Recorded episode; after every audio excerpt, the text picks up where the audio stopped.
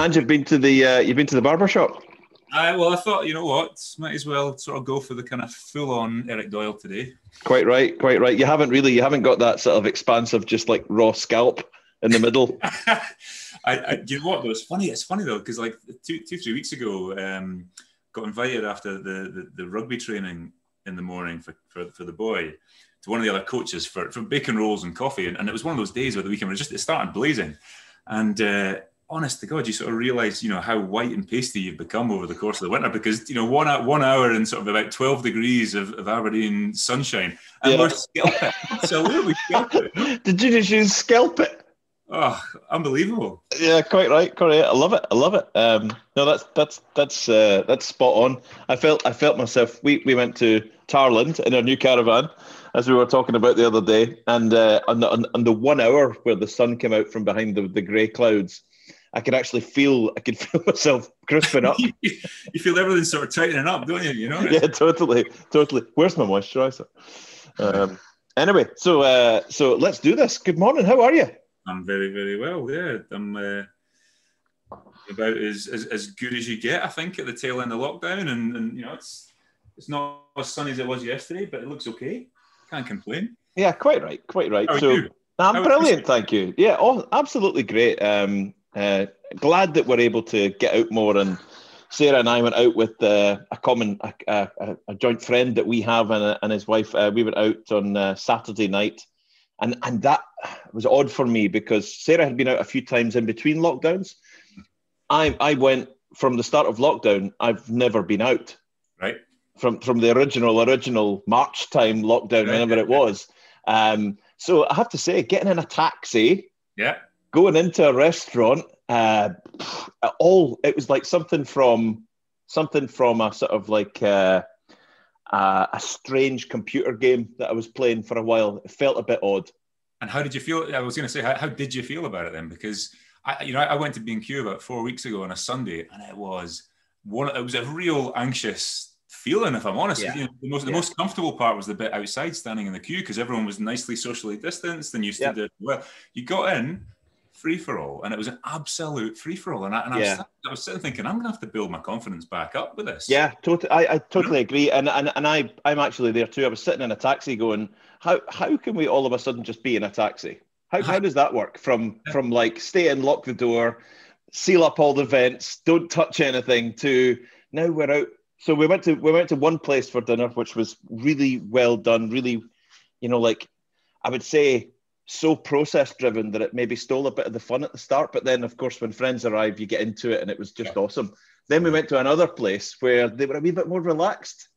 Yeah, yeah, yeah. a wee bit more relaxed. And um, clearly, a bunch of kids that have been, you know, have now turned 18 were like, well, we're booking tables and we're going there and we're going to party hard. So, uh, you know, difficult to control mm-hmm. a bunch of 18 uh, year olds that are doing shots and yeah. all of that. So, but then then seeing them get up a little bit intoxicated and put a mask on to go to the toilet, still doing it.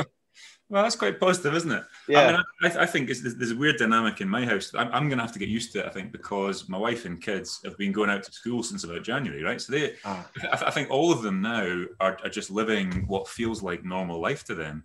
Whereas you know, I'm, I'm, I'm very similar to you that, you know, if I, if I get a chance to go and meet somebody outside, I've been grabbing it, I've been taking it and, and, and doing those things. But indoors and normal activities and shopping and turning up to an office and stuff, it's just not been there. It's not part of my life anymore. Um, and, and I do think it's going to take me a little bit of time to kind of get over myself and, and just, you know, that, that said, I, I got my job last Friday and I woke up with like, intense excitement at, at, at, at receiving this thing you know, that it wasn't conceived of 14 months ago. And, you know, and, you know, so that, that excitement then sort of it kind of ebbed into kind of kind of a bit of pride actually about where we were, you know? Yeah, yeah, totally. And, and yeah, it was kind of, it was kind of a special, kind of exciting, enjoyable day going out to get that little. Uh, that how did how did you feel? Because like, um, yeah, I'm guessing you get your, your your job in the same place that I did it out at TECA. Yeah. How did you feel about that whole experience? Unbelievably organized. Un- yeah, what's it, what's it like? Eh? I just was, I, I, was, it was a joy, you know, to kind of to, to drive in because you know you drive in and the, and the, car park was quite full, and I'm thinking, okay, there's quite a lot of people here. Yeah. And then and then you get inside, and and and it was just you know you never waited for a second. It was yeah. just a continual movement of people in and out. Slowest bit was that kind of 15 minutes at the end where you sit and, and they just check you haven't you don't have some awful horrendous reaction. Um, I felt I felt um, I felt a little overwhelmed by it. It was a little bit like dystopian. I, I was on a Sunday at five o'clock at night, so very few people, kind of empty yeah. actually. And and one of the the, the lovely uh, people there told me that you know she said this is unco- you know you just walked right in through that thing right to here and you're next. She said some days there's two and a half thousand people in that queue. Yeah.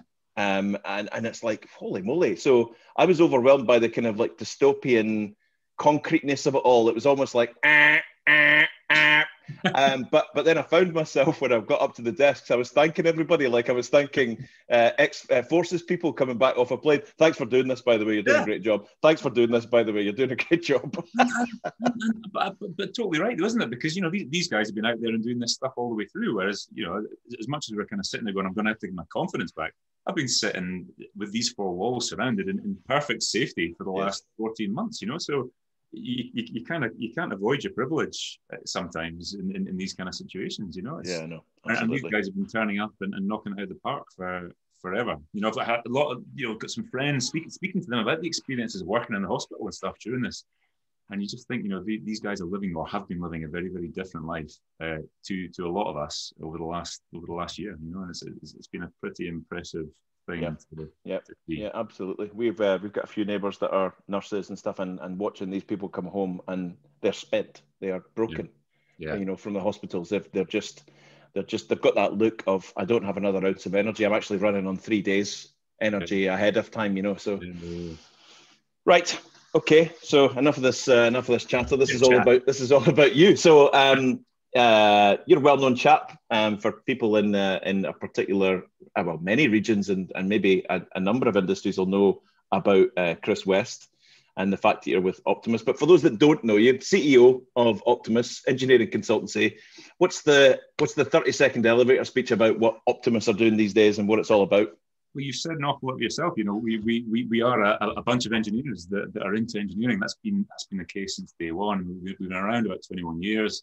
Ian Bell founded the company. 21 years. 21 years. This, uh, this year, yeah, it's been around a long time now. It's been, been well established. Um, and and uh, and you know what? It's it is. It's a bunch of engineers that are focused around delivering to the client's expectations and building relationships along the way. We're not a big outfit, and, and, and therefore we live and die by by the quality of our, our reputation and, and the relationships we build along the way. So that's that's what it's all about. You know, there's, it's a very simple sounding little bunch of people there, but um, a few complexities involved. Um, and, and we like to keep engineering as simple as we can, take the complexity out. What, what aspects of engineering would you say are your sort of go-to zones? So we started off, yeah, we, we started off in kind of process and tech safety. That was that was kind of the shape of the company for probably the first almost decade of its life. And then and then it's really kind of shifted. So so process was really heavy when I started back in 2010. And then there was kind of this balancing act where everybody grew at the same time up to about 2014 and then 2015 came along, and that's just kind of you know it killed the sort of front end of the engineering life cycle. So we became, or over the last five years, we've become very, very kind of structurally heavy within the business. So the, so the structural right. is probably the, the biggest part of the company at the moment. And, and, and they've survived on, on, on kind of maintenance and integrity led brownfield modification work for the last five or six years and, and kept the company ticking over and, and doing well during that time. And now we're starting to see that that kind of return to the, the bigger projects and the front end work, and, and, and, and you know the clients really sort of waking up as as oil prices start to recover and people start looking to the future again. Awesome. Um, uh, large percentage oil and gas, I guess, but I'm sure dragged into other industries. Yeah. So, so yeah, to- totally focused on oil and gas in, in, in the past. Um, in some ways, I think that lockdown itself and, and the way the last year, you know, really sort of jolted us into this this kind of realization. You know, we knew diversification was there, and we've kind of dipped our toes in, in, in various projects over the last four or five years, quite opportunistically, I guess. Right. Um, you know, some some projects just presented an opportunity, and, and and all of a sudden now it's about kind of working out this idea that you need we have to balance the, the, the channels of revenue that are coming through the company now. So so we've gotten really involved in the carbon capture conversation, which is a super exciting one. Mm-hmm. Um, I've, I've, genuinely over the course of the last six months, we're you know, having a conversation about a particular project that kicked off only only last month. Um, just just there's a real tangible excitement about it from the engineers. You know, there's, there's almost a kind of a queue of guys get me get me on this project. get me on this project. It's, yeah, it's brilliant. Fun, you know, because it's it's real sort of chemistry bench stuff. It's it's starting from you know from scratch and, and turning something into into reality, which you, you don't get a lot of, I think, at our level in oil and gas these days. Yeah. A lot of, you know, it's a lot of mid life cycle work. Yeah. So yes, cool. that, that, was really exciting, and uh, we're getting involved in, in quite a few measures around about, I guess, strengthening our offering within offshore renewables. So you know, renewables has been there for a long time, and obviously we're now seeing all these these turbines turning up offshore. Um, but it's a there's quite a gulf between the two organisations, or sorry, not two organisations, the two industries. You know, they're, they're quite different, and, uh, and we're starting to kind of go through this process of working out where the gaps are, where are the gaps, in, in how we behave and what we do, and the processes that we use for oil and gas. You know how can we how can we refine those and, and start pointing everything towards being being successful and and, and you know and functional and, and delivering within um, offshore renewables as well. So we, we're kind of we're aware of the diversification piece. We're absolutely yeah. behind this this idea that oil and gas is going to fuel the energy transition, but there's going to be a whole pile of stuff comes out of it. Oh man! Um, but you know what? We have to focus our we've got to focus our attention. We, we can't you can't you can't chase everything. You've got to start nope. looking. So so for us, it's you know it's oil and gas, it's carbon capture and hydrogen, and it's the offshore renewables piece. Awesome. That's that. That is it. We get it now. Everybody gets it. That's watching this absolutely understands it. Fantastic. Now it's outstanding. Now I made a howling error because we've oh. only met once or twice before. Mm-hmm. Um, and I, and again, this this whole thing, the Cruxcast is about getting behind the profiles, right? So if you read your profile, you yeah. get you get well. This guy was born in Aberdeen and lived his whole life in Aberdeen. Yeah. He's, he's pretty much just sort of gravitated around Aberdeen grammar. That's and just lived around there. That's but no, I learned yesterday it's uh, it's quite the opposite. So take us back, take us back to the start. Where right where were you born? Yeah, so I, I, was I was born in Holland in the Hague. Um, we, we we were a, sort of a young as, as, a young family we were we were kind of expats. So for, for the first decade of, of, of my life, we were doing that kind of traveling expat life. So born in Holland. Um, don't remember much about Holland because we left by the time I was a year and a half old. Uh, and then we we hot footed it down to Nigeria and, and, and, kind of followed the Shell gravy train down down there. Um, a few more memories of Nigeria. It's, a, it's, it's, it's, not quite it's not quite vivid in my in, in my kind of memory bank, but uh, you know a lot of I guess a lot of heat. You know, in my memory, I can I can remember that. I can I can remember um, a lot of dangerous animals. Oh, uh, you know, I've got, I've got, this kind of vivid memory of being sat on the back of my mum's bike and, and, and, you know down down the road and there's a snake crossing the road and as a kid, what's that? You know. Um, but you know, I, I, don't remember an enormous amount of, about Nigeria either. Nigeria was sort of that point between kind of being a, a baby and a, and, and a, kind of a, a middle-sized or relatively tall-sized toddler, I guess. Um, and then and then we hot-footed onto Malaysia. So we spent my kind of probably my formative primary years um, down in Miri in Sarawak, down in Borneo. Crikey! Yeah, cool place down there, you know. But I guess I guess the I guess the folks were from Aberdeen, right, or certainly from Scotland. No, yeah, no, no, not at all. So, so I've, I've got one. One of my, my mum is from Derbyshire originally, and my dad is is from Staines down down London way. So, um, so yeah, the Aberdeen. Fascinating. Yeah, it, I mean, they, they just I guess they just they just we, we used to live down we had well we had a house down in Derbyshire when we were away and uh, across the other side of the world and we, we didn't really visit very often. Um, but then Aberdeen, I guess that that kind of that magnetic pull within the oil industry just dragged us back to the UK when I got to the stage where it was a choice between sending me off to boarding school, uh, you know, several months a year, or or coming back to the UK before we hit secondary age.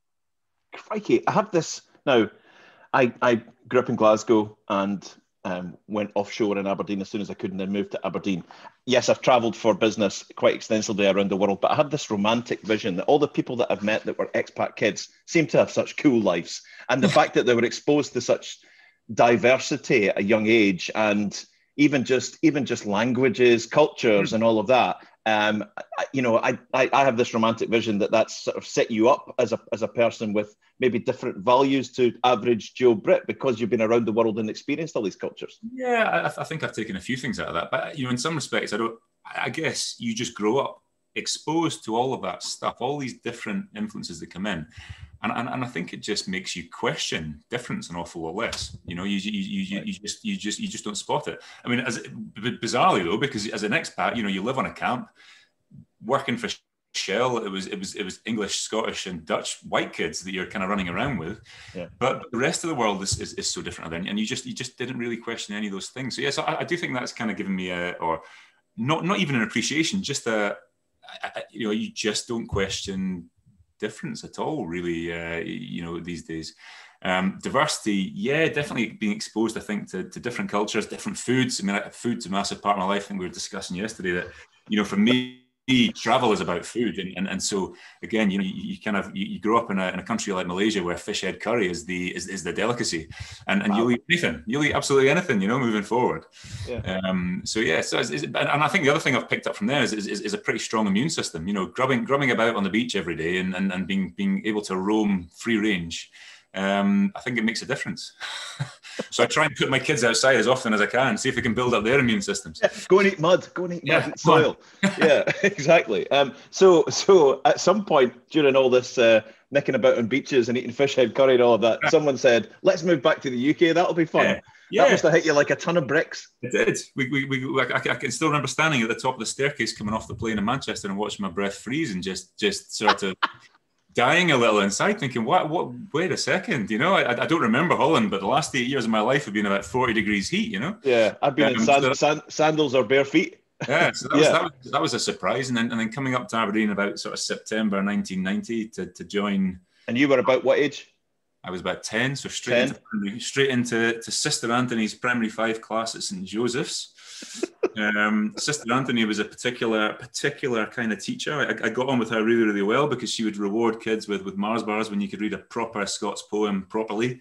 Right. Um, you know, so so that that you know I, I, I, could get behind that kind of reward system very very quickly. Um, so was so, yeah. that into St Joseph's because I had a I had a because that a Catholic school right? Um, yeah, uh, I, I had a Catholic school upbringing as well. Um, was that was that a, a, strong religious thing throughout the family, or just no, no? no? My, my, my, my dad my dad's Catholic originally, but but not not particularly practicing, and and I, and I guess never forced us as kids to, to kind of go down that route. But when, when we came to Aberdeen, we, we, we, kind of traipsed around a few of the primary schools, and, and, we just got a choice. You know, which one did we like the most, and we, we liked St Joe's the most. Um, but yeah, it was a separate, it was. Uh, what was it? Was it a surprise? It was, it was certainly confusing for me. I can remember, you know, going. I, I can remember going to the first kind of school assembly, and, and it wasn't assembly; it was mass, and and, yeah. uh, and, and and you know everybody's out of their seats and they're queuing up, and I'm thinking, oh, I better join this line, and and, and then everybody's eating something and and drinking from a cup, and I'm like, I don't know what's going on here, and, but I'll just and, keep following. Thinking back to be immersed in that at ten years old, I mean, I I got it from primary one all the way through, right? So the stuff that Catholic kids know, all the responses to certain ah. parts of prayers, and all the, the bit where you bend down, you stand up, the bit where you, it, it must have been a, a head melter. It was it was utterly confusing, but you got very good at mimicking as quickly as you could, or, or moving your, moving your mouth in time, like like a horribly dubbed movie, trying to make sure that you know what you're talking about. Yeah, but no, I, I didn't have a Scooby, but then you know what, you, you you get immersed in it and you get used to it, and and you know it was it was it was a it was a great fun school. The school had a, a you know it had a a convent in the middle of it. You'd have to, you know, from one end of the school where all the classrooms were, you'd have the gym at the far end of the school, and in the middle was it was a traditional convent with with the nuns kind of moving around the school. And you just got very, very used to, to that kind of way of life as, as, as quick as you could. Very, very different to what I'd walked away from in Malaysia, though. I, I, oh, I bet, I bet, absolutely. Um, yeah, incredible. We'll we'll come back to that. Um, maybe the seeds that that planted uh, in just a second. But then you then you move into uh, uh, grammar school, Aberdeen Grammar, hmm. famous yeah. Aberdeen Grammar. Was that a, a, high point of your life, a, a, a, struggle, or good point, or great memories, bad memories? Different, different, different. different. I, yeah, I, I think I think when you go through that kind of transition of you know you live most of your life up to that point somewhere else. You come to the UK, you you, you join a school in P5 where you, you, know at least you've got a few years to get you know, and you immerse yourself. And um, and I, I, I kind of immersed myself in that life and built up friends at primary school, and then and, you know you, you, you suddenly you feel like you're a big fish in a small pond, and, and then you hit secondary school, and I, I picked Spanish was my was my language choice. Somebody told me it was the easiest of the languages, so that, that kind of that figured quite highly in my in, in my choices. And there was only one Spanish class at the school, but there was I think there was four French and there was maybe two or three German, and everybody else in my class from primary went that way, off in those directions. You, you, know, you suddenly find yourself sat in a classroom with with older kids and, and having to reestablish relationships. And I, I think I just, I, I kind of got a little bit lost by that, yeah. that whole thing, you know, because everybody was just, everyone I knew and everything I knew was, was, was away over here and, you know, trying to maintain relationships while they were all building friendships elsewhere. and I, you know, I, I, I guess I kind of reflect on my not not negatively on my secondary school experience, but but not positively. It was right. it was an experience, and you know I, I did my thing, and I, I, got my head down, and I was studious, um, but I didn't didn't really enjoy it. Didn't enjoy it, and you know you, you know you stand out. I'm a big tall guy.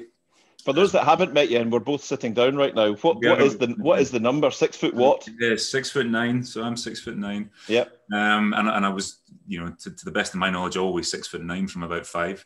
Uh, know, so you're you're enormous, and and you've got an English accent, right? No, I, yeah, I, I'd done my best to scrub that English accent away by the time I hit first year. I, I think I, I, you know, I, I, actually, it's funny. I, I was very, very, very conscious about it when I came to the UK, and it wasn't because I got kind of you know, nobody had a real go at me in primary school, but you just, you, you're very, very conscious, I think, of difference at that point when you're coming in from a yeah. different world. And, and, and so, yeah, so I, you know, I, I, I did my best to sort of iron that accent out of my, you know, very, very consciously as well as a kid. Yeah.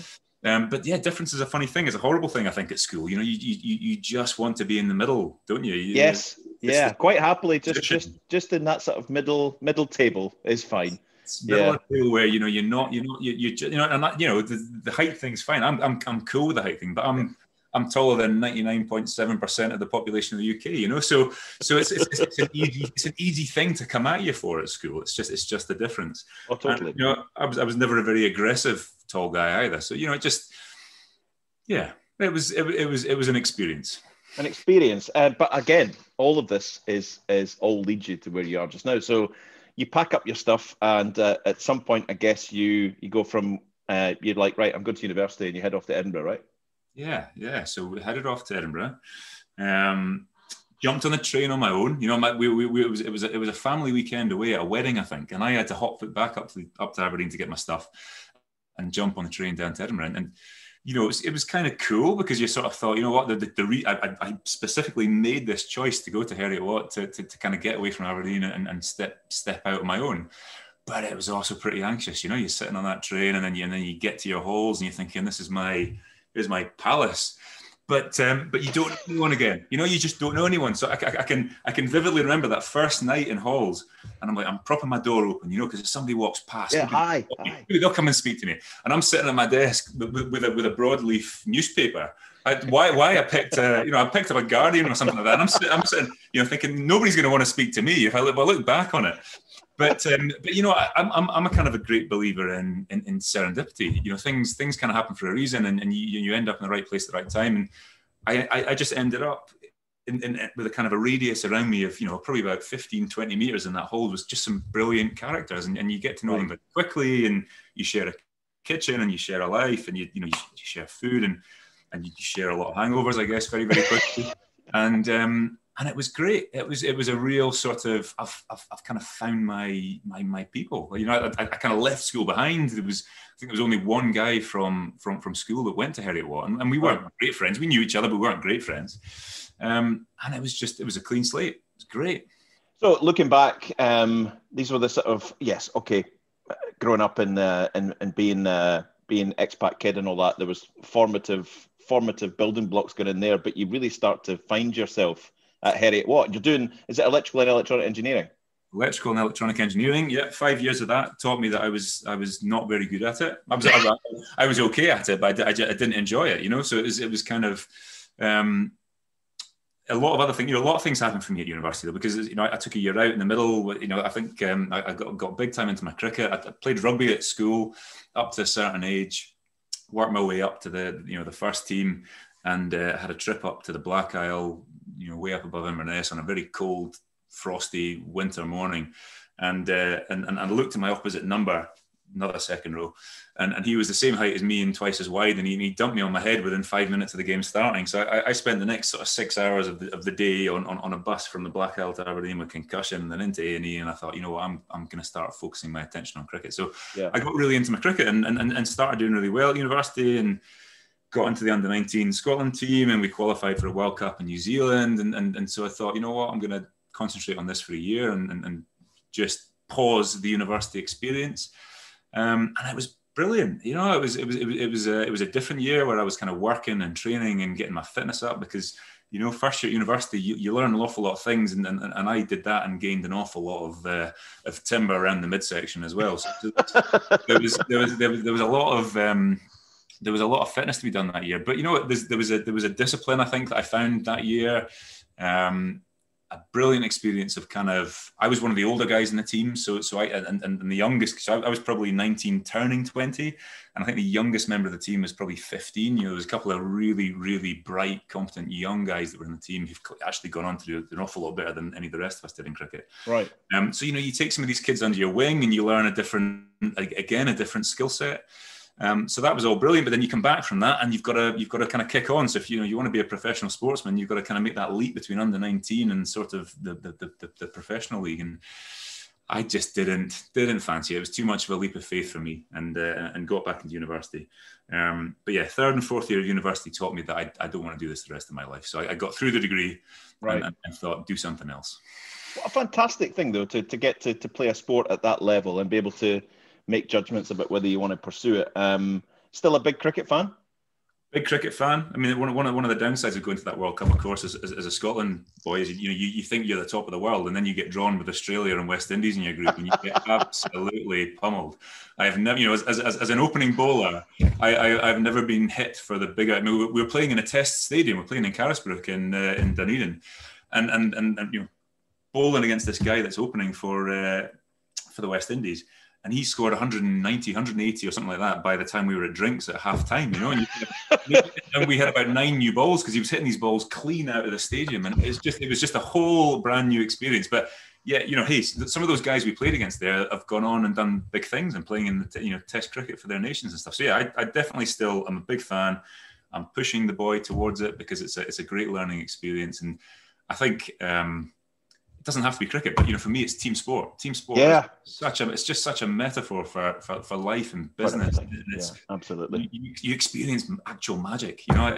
Yes. Those those those kind of fleeting glimpses of just positive momentum where nobody's said anything, nobody's done anything, but suddenly everybody is acting together, and and, and you just you're winning games that you should lose, and it's it's a, it's, it's genuinely for me it's, it's, it's beautiful it's real, it's real, magic. It's real yeah magic. totally totally. And I'm, I'm getting to live that. I had i had uh, i had a rubbish um rubbish sort of dalliances with uh, with sport along the way. Played a bit of rugby uh, really loved rugby but never achieved anything at rugby. But i'm living it vicariously through my son who plays yeah. for granite city which was formerly aberdeen grammars sort of wanderers all squished together now yeah. granite city. So he it's funny hearing you talk about that. He prior to lockdown was getting on the bus to go to the Black Isle to play the boys up there at Ross Ross County and all these kind of places and all of that. And he's doing that. Um, and I, I, he's a far more talent. I watch him and think, you know, he is leagues ahead of me. When I was at my prime in rugby, he is leagues ahead of me at 16 years old.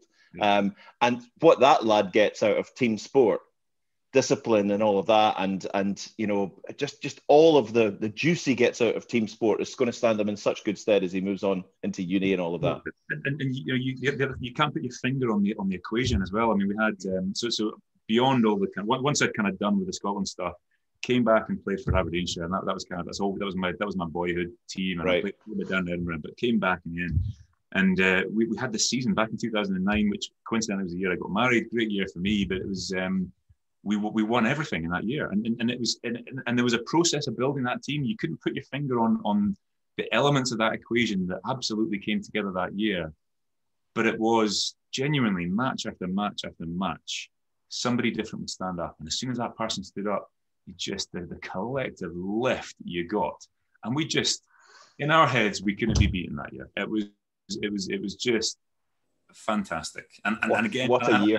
you know, you, you you just you're right. It's it's, it's, it's nothing in the grand scheme of things. It's you know it's it's it's uh, fleeting, yeah. It's Premier League Northeast cricket, right? But it's but it is um, it's special to be part of. You know, it really is special to be part of when you're when you're a group of people. And the other thing, you know, there's 11 members of a team, uh, you know, in, in, a cricket team, but there was probably only 14 different individuals that took part in that team over the course of a whole season. So it was a really consistent mass of people. Ah playing together, playing football together, running, training, doing all this stuff outside. And I just, you know, if you if you can achieve anything that feels at five percent of that in any business, then then you're doing some amazing things.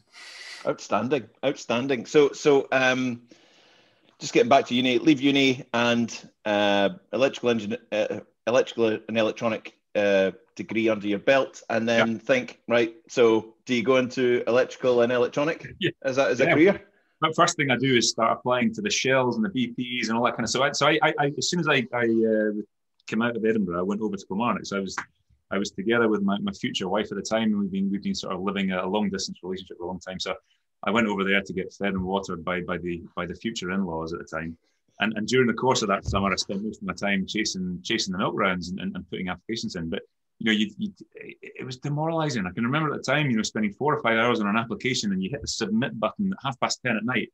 You wake up the next day and you've been rejected by, you know, before breakfast by, by a bunch of computers. So, so I, I found, I found it really difficult to get into, you know, so, so I was- I was looking, you know, I, I, did, I didn't look much further afield than kind of the big organizations. I looked for the kind of the big graduate uh, schemes.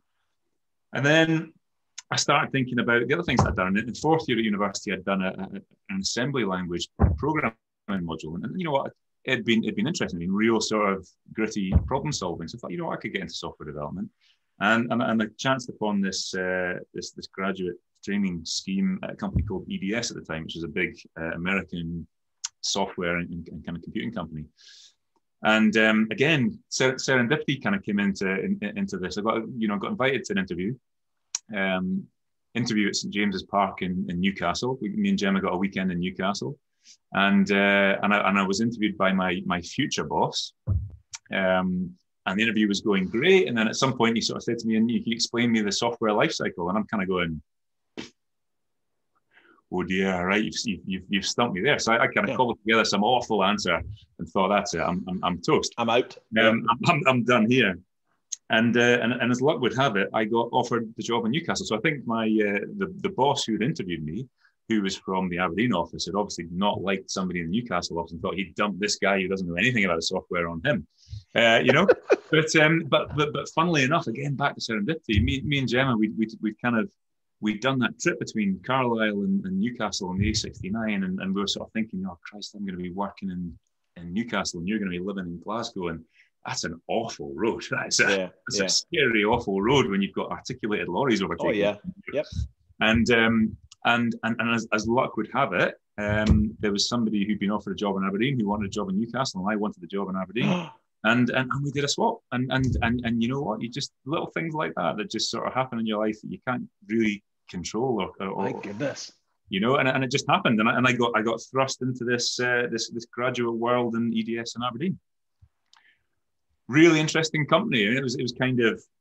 I, I got I got lucky. I got really really lucky. I got I, I got into an established project. It was a, a sort of a hydrocarbon accounting system for the interconnector pipeline that's down from Belgium to Zeebrugge in Belgium Right. and um, from Bacton, sorry, Bacton in England to, to, to, to Belgium. And uh, it was about 10 years old. It was kind of, there was a lot of constant uh, of development work. We had out of hours sort of support rotas where we had our pagers, you know, pagers, pagers were a thing Pages were a thing. 15 years ago. And you know, you get called out in the middle of the night, you get woken up at two in the morning, you got 30 quid for getting woken up in the middle of the night. It was just, it was just dream ticket stuff. Dream. This is, this is the best. Wake me up anytime you like. Exactly. Every time those tickets, you know, those, those calls are coming in, and you're getting all this stress because these operators are, you know, they're trying to get millions of pounds of gas from one end of the world to the other, or you know, from Europe to the UK, and and you're, you know, you're just clocking up it's thirty pounds, thirty pounds, thirty pounds. I'll have more of that. Yeah. Um, but it was, it was um, going back to, I guess, that conversation we had about discipline. You know, it was, it was a, a really structured, strong project that was delivered in a very, very structured way. So I, I, you know, I, I, I, there was probably there was probably 20 guys in that project, a kind of a mixture of software developers and team leaders and testers and configuration managers and all that kind of good stuff. And and I, I got really lucky that my my team lead in there again, a guy called Dave, who you know we, we've got a lifelong friendship now between the two families. Albeit I didn't make much of an impression on him because my wife knows him and his family through me, but she was made godmother of their children before I was ever even considered. So God, you know, no idea. You know, clearly I'm just the I'm, I'm just the, I'm the middleman or something in that one.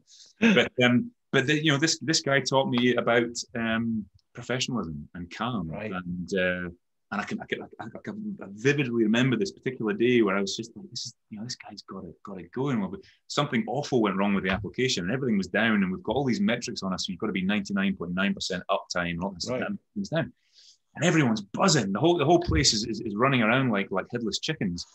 And in, in the middle of all that headless chickens was this just kind of this little oasis of calm that surrounded Dave's head as he just kind of sat down and just systematically worked his way through a process and brought this thing back up. And I, it was yeah. it was sort of I want to be like him. I was watching it going, that guy's got it. All these other guys, everybody else running around like like like nothing else. He's got it, you know. And it's funny that that that level of leadership. You know, I've I've uh, I've been in management teams where the the the the the top leader, if you will, was a panic merchant, and I've been in management teams where the top leader was cool hand Luke, yeah. and that that that seeing those two environments when markets dip, when there's problems, if there's an incident, if uh, if that project doesn't come through, if there's a difficulty with a client or whatever, whatever it might be, seeing how the team feeds from the energy of that leader in those and in, in, in, those two different ways to deal with problems. Um, I'd much more go with the cool, the cool hand Luke. I remember a particular guy who uh, who inspired me, and I still put in a bit of a pedestal. A CEO I worked with. Um, the biggest problem we could have kicked the door in his office and all ran in and with our hairs on fire, you know, ah, the world's falling apart, and it would be sit down. We'll just we'll just talk it through and let's yeah. just find out what our options are and just um, you know has anyone died? No. Right. Okay. Right. Good. Excellent. Right. Yeah. So we're in a great place. yeah. it's, it's, it's, it's, it's, a, it's a superpower. You know, for, for me, it's yeah. like a, it's, it's like you say, it can cut through, it can cut through almost anything. And you can, you're right. You can, you, you can take people off the, off the edge by by by just being calm and, and breathing. You know, yeah. take a breath, ask the right questions. Yes. How bad is this? Is this real? You know, you've heard something. Yeah. This actually real, right? You know, are we, are we overreacting here? Yeah. And, and and nine times out of 10 you know there's there's there's a, there's a simple pragmatic practical way out of that panic isn't it it's funny you should say that is this real because that that person that i put on a pedestal would always ask are we chasing shadows here are we are we are we honestly is this is this actually a thing yeah is if we left this for 24 hours yeah would it still be there tomorrow yeah and actually many times it's just forgotten. It's gone. It's away. Yeah, and, and you know what? You can, uh, in the same way you can bring people down. I guess the opposite energy can can take people up, can't it? You know, one person's yeah. panicking, you know, all of a sudden ten do. Um, but yeah, you know, I, I I I like to think I bring a different kind of energy. I think there's there's this kind of space for that that kind of calm, cool, collected, and there's also space for that that super energizing, uh, you know, uplifting, uplifting type, which is, is not really me. But you know what? I guess that's one of the reasons that you and I get along so well. maybe, maybe I think you'd like me in small doses. maybe I think you'd like to be around me in small doses. Um, uh, uh, so, again, I'm not blowing smoke here, but there are principal project engineers who have stayed being fantastic principal project engineers mm-hmm. and stayed around that project world their whole career and done wonderful stuff. What what gets you from project director to chief operating officer at an engineering consultancy? How does that happen? No, uh, if I'm if I'm honest, I, I, probably can't honestly answer that question with a with a with a definite sort of this is what happened. I mean, I I, I, I still spend a lot of time questioning, you know, why why, why do people sort of look to me sometimes in a in a in a conversation? Why, why would somebody listen to me? You know, because yeah. you know you have you, everyone's got a, a, an imposter syndrome somewhere in, in, mm-hmm. inside their body, so you, you know you you don't always put yourself on a pedestal. But I, I guess at some point when I kind of reflected back on on kind of you know, just not not even just the Optimus experience, but you know, it was it was it was EDS and Optimus. There was a, a point in time in Optimus where I went to to, to BG and experienced yep. the, the, operators. Um, you know, two or three years in the operator world, um, and, and I think in most of those situations, there's just an element of my personality that that, that some people kind of looked look towards or look look towards for answers, and, and you know, and, and, and I guess it's just it, it kind of felt like a, a process of, of osmosis. Um, the problem with that being that you, you know you suddenly find yourself in that position and you start going Christ, am I actually a leader? How do, how do I back this up with something that actually looks like a piece of paper that says, yes, you know what you're talking about? Yeah, I've, I've been to C-suite school. No, no, I've not been to C-suite school. Not been to C-suite school, sadly. I think, you know, if it, if it exists, you have to show me where it is. But um, no, you know, but but you know, since but I, I guess what it does though is it, you know, it's, it's it's started to make me so much more kind of curious about all the kind of content out there. I mean, we we were kind of talking about it the other day. It's just there's just reams of it. And you know, over the last 14 months, we've had so much, silence out there in the world to allow us to kind of think and start processing our own thoughts and question who we are and where we're going. And, and, there's all this there's all this fantastic content out there for you to hoover up on Audible and in books that I've been doing a lot of it. And, and you know, you you cover a broad spectrum and you're trying to pick up on those nuggets that you that really speak to you. Um, I so think there's something quite special there because you know if you're it, clearly there are people behind closed doors. Not everyone not everyone lives a life on social media. Um, some some leaders do, and it's wonderful to see because actually I think. Uh, you know, I, I love the the Edelman Trust report. It's a wonderful, wonderful thing, and it's it's um, they've done a UK version of it now, and the world wants to hear from CEOs talking about talking about subjects like uh, climate change and energy transition and homelessness, bizarrely, and and uh, and you know just things about you know local issues, you know, well, so that human issues, things, human issues, yeah, world, things. World that we live in. Yeah, yeah. yeah. I mean, we were we were having a, a sort of uh, frame up chat yesterday, and I, I, I, you know, I'm the reason we're here is because um, the videos that you make, where you where you show the fact that you're wrestling with ideas. So there are brilliant CEOs that are out there that are using old, old historic models of CEO-ness, yeah. right? There are CEOs that are that are standing at a crossroads, going, actually, there's so much information out here about other ways and yeah. maybe modern ways. We were talking yesterday. I got one of my uh, my digital friends sent me a copy of Beyond Good, that book yeah. that's urging CEOs to be more tuned into the world and the planet and communities and what's happening and all of that.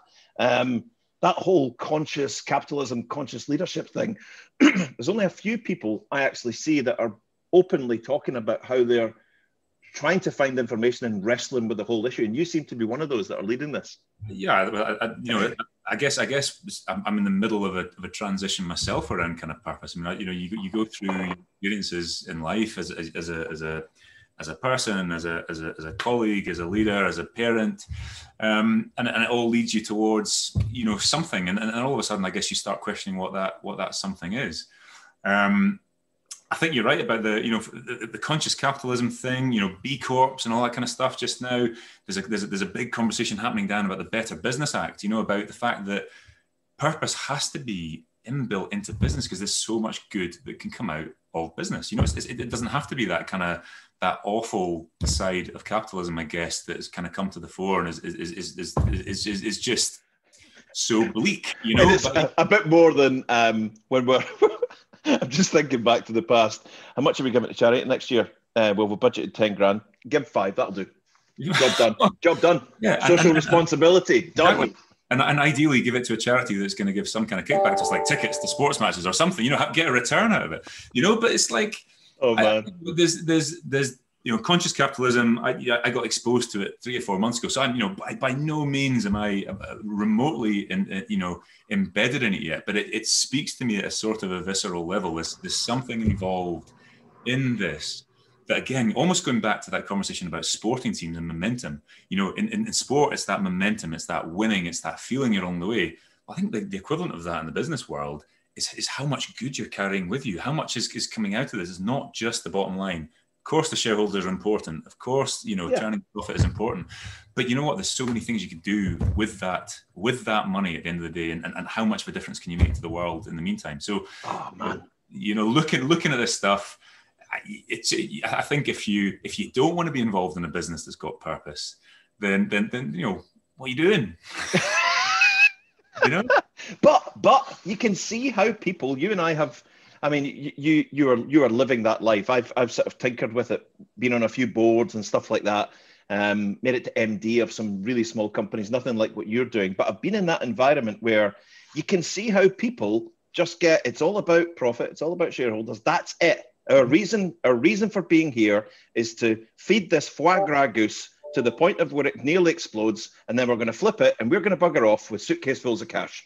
That's mm-hmm. what our reason for living is. And yep. you see people who had purpose actually lose purpose because of this sort of brainwashing that I'm just here for that suitcase full of cash. Yep. That's it. And and but I think there's something quite, you know, you're a young you're a young CEO, um, yep. and I I this might sound a bit this might sound a little bit sort of uh, throwaway, but I think now there's it's almost as if we've got a given everything that we've been through sort of compounds this. I feel now that you maybe I'm the generation that's moving out because I'm 50. There's a 10 year gap between us. But I think it's a responsibility on young leaders like you to at least set the foundation for this yeah, change talk, in leadership. Talk about different things, you know, because I think you know, going back to what you said there about the bucket loads of cash. I mean, that, that might well be a motivator to somebody, but but it's probably a motivator to two or three people in that organization.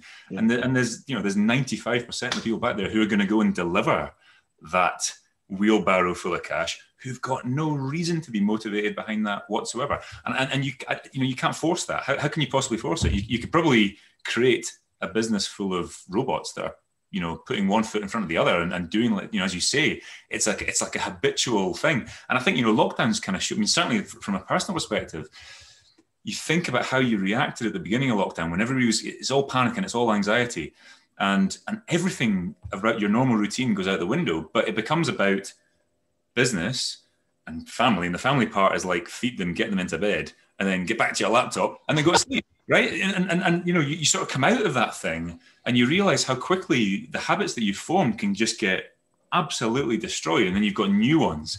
And those yeah. new ones are awful and they're, they're depleting and there's no energizing in between. And I think it's been so easy during that kind of lockdown to, to, to get into that habit of not, you know, recharging your batteries because all your good stuff goes out the window. You haven't got time for all the great energizing activities that you do. And, you know, so, so I think all that stuff has pointed me back towards a, a kind of a, a, personal journey, I suppose, towards purpose. And I'm, you know, I'm, I'm, I'm putting my first foot towards that. Um, but, but I hope all of that overflows and it comes out in Optimus and, and, and it's something I can help others um, get behind. A little bit more motivating than that that that bucket of cash. Yeah, yeah, totally. Um, for people who might be sitting going, "Oh yeah, Chris, I, I, I'm kind of into that." What what uh, what resource would you say, whether it's websites or or books or anything that you've read, made you made you think, "Yeah, yeah, absolutely, so, something in this." Yeah, so, so the, so the first book that I read that started to make me really question things. Have you ever come across Gavin Oattes? He's a he's a, he's a an author and a speaker from. He stays down in the in, in central Scotland. He, he put on he put on an awesome thing a couple of years ago at the Hydro, um, which I can't. I think it was called Fire Up Fire It Up Scotland or Fire Up Scotland, and it was meant to be the alternative careers fair for school kids. So they invited schools from all over the UK to the Hydro to turn up, and they got guys who are rock stars and jugglers and circus acts to talk about the fact that you know career isn't just what you think it used to be. You know, yeah, the, yeah. I don't need to work. I don't need to get in an office and be an accountant. Absolutely, you know, you need um, them, but and, and, and he, yeah, exactly. But he, but he wrote a book called Shine, and it was one of the first books that um, that I started to read that really started to chime me, and I started to go and really question. Um, there, there was a particular thing in it where he talks about the fact that he just talks about human choice, um, you know, and and I, you know, I suddenly made this link between I'm feeling rubbish today. You know, I'm miserable, I'm annoyed, I'm angry. And, and all of a sudden I'm like, that's all from there. Every every single part of, of that feeling and that emotion that I've brought into every other decision today was because of that one thing somebody said first thing this morning after breakfast that's really annoyed me, and yeah. it's just coloured the rest of my day.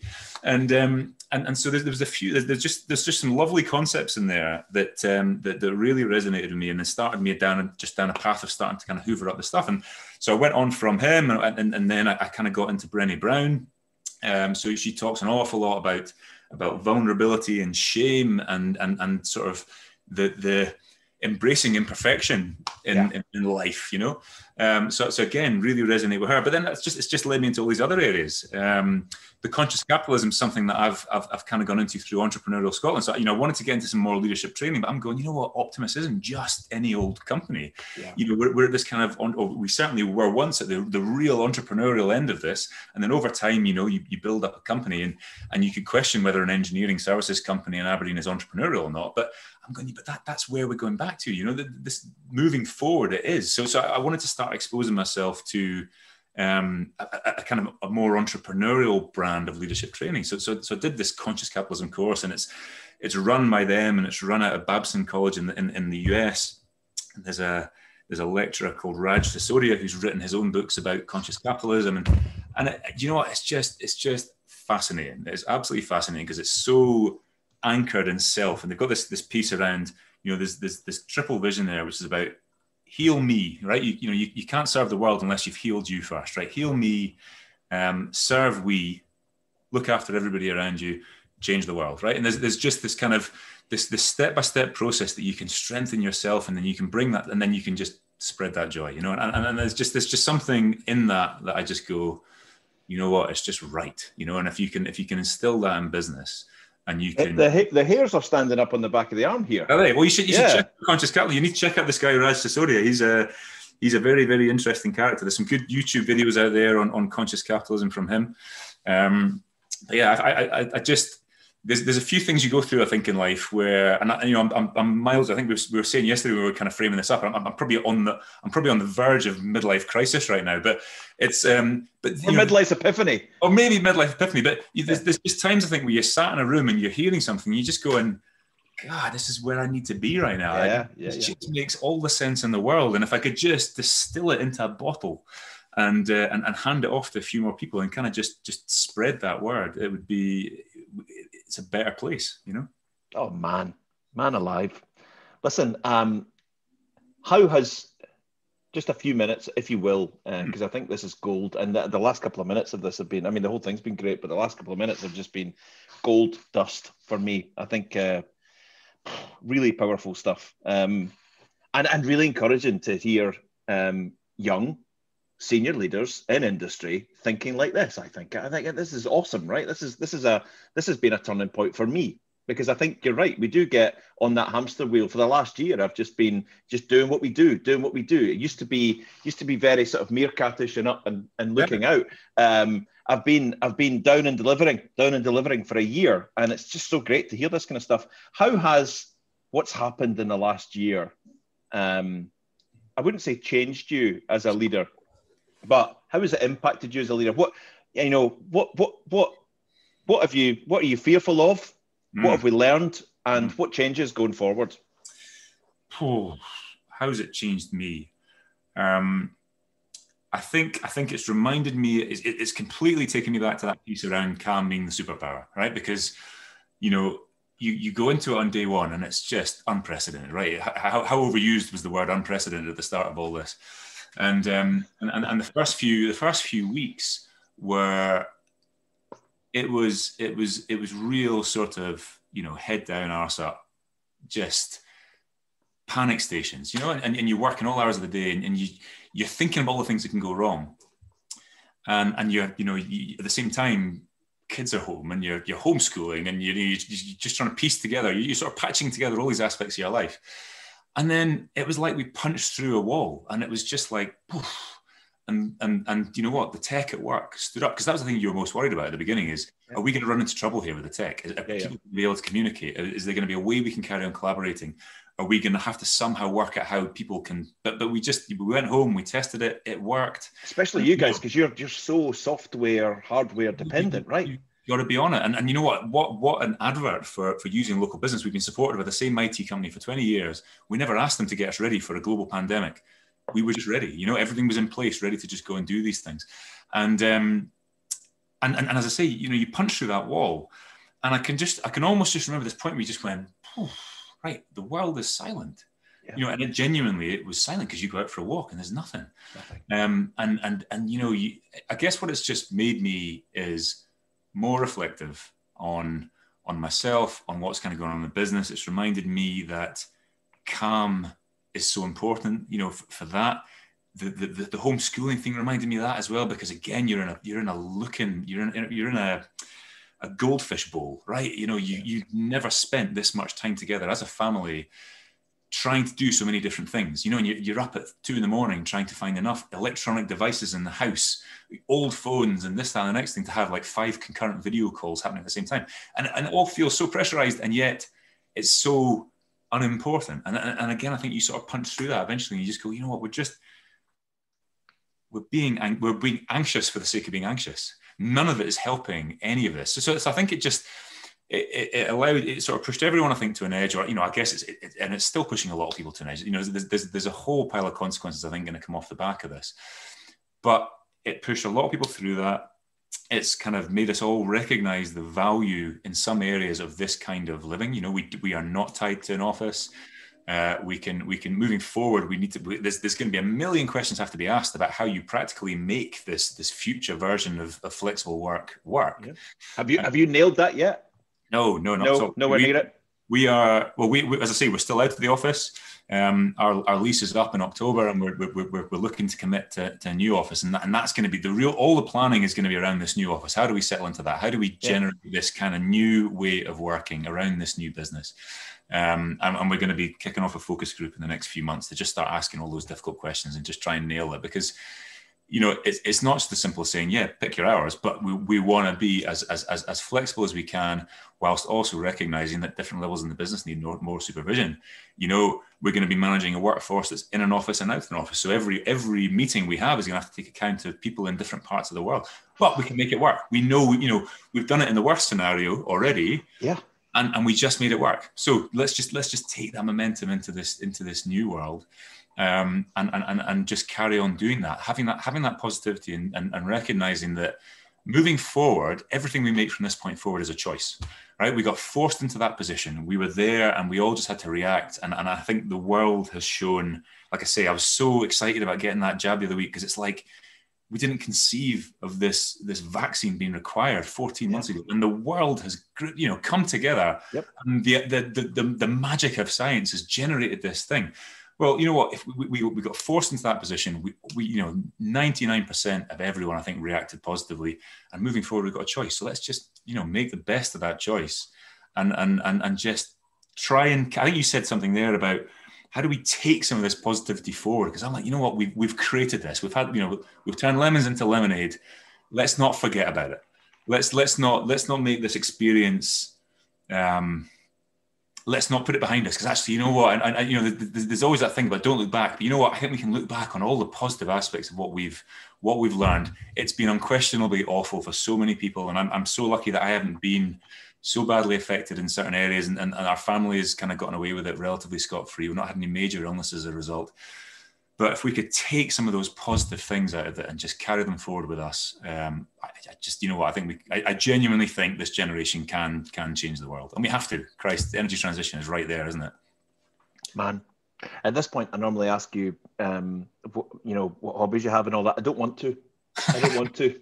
Because it would be a bit like um, doing a newscast about with some amazing stuff, and then going. And also, uh, in other news, there was a cat stuck up a tree.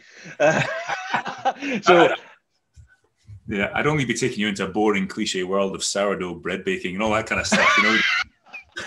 and brewing brewing your own beer, which we never, we never touched beer, on. Yeah. I don't actually want to dilute what you just said. I don't want to detract from anyone who's listened to this to get those those gems because I think it's gold dust. It's just beautiful. Um, listen, listen, that's that's an hour. just gone like that. It's incredible. Um, I think this is great. Um, let's let's make a date um, to you know six months eight months, come back and do it again, and we can maybe scratch yeah. the surface a wee bit more about what what's uh, how it's all working out and doing that. But I've enjoyed this so much. Um, I wish you all the best in what you're doing, and uh, and keep keep pushing and keep exploring, and and and that whole leadership piece. I think I think you are you are leading the way. Uh, I think it's excellent. I hope so. Just got to try and gather as much of a following as possible, and you know, as long as it's not just me.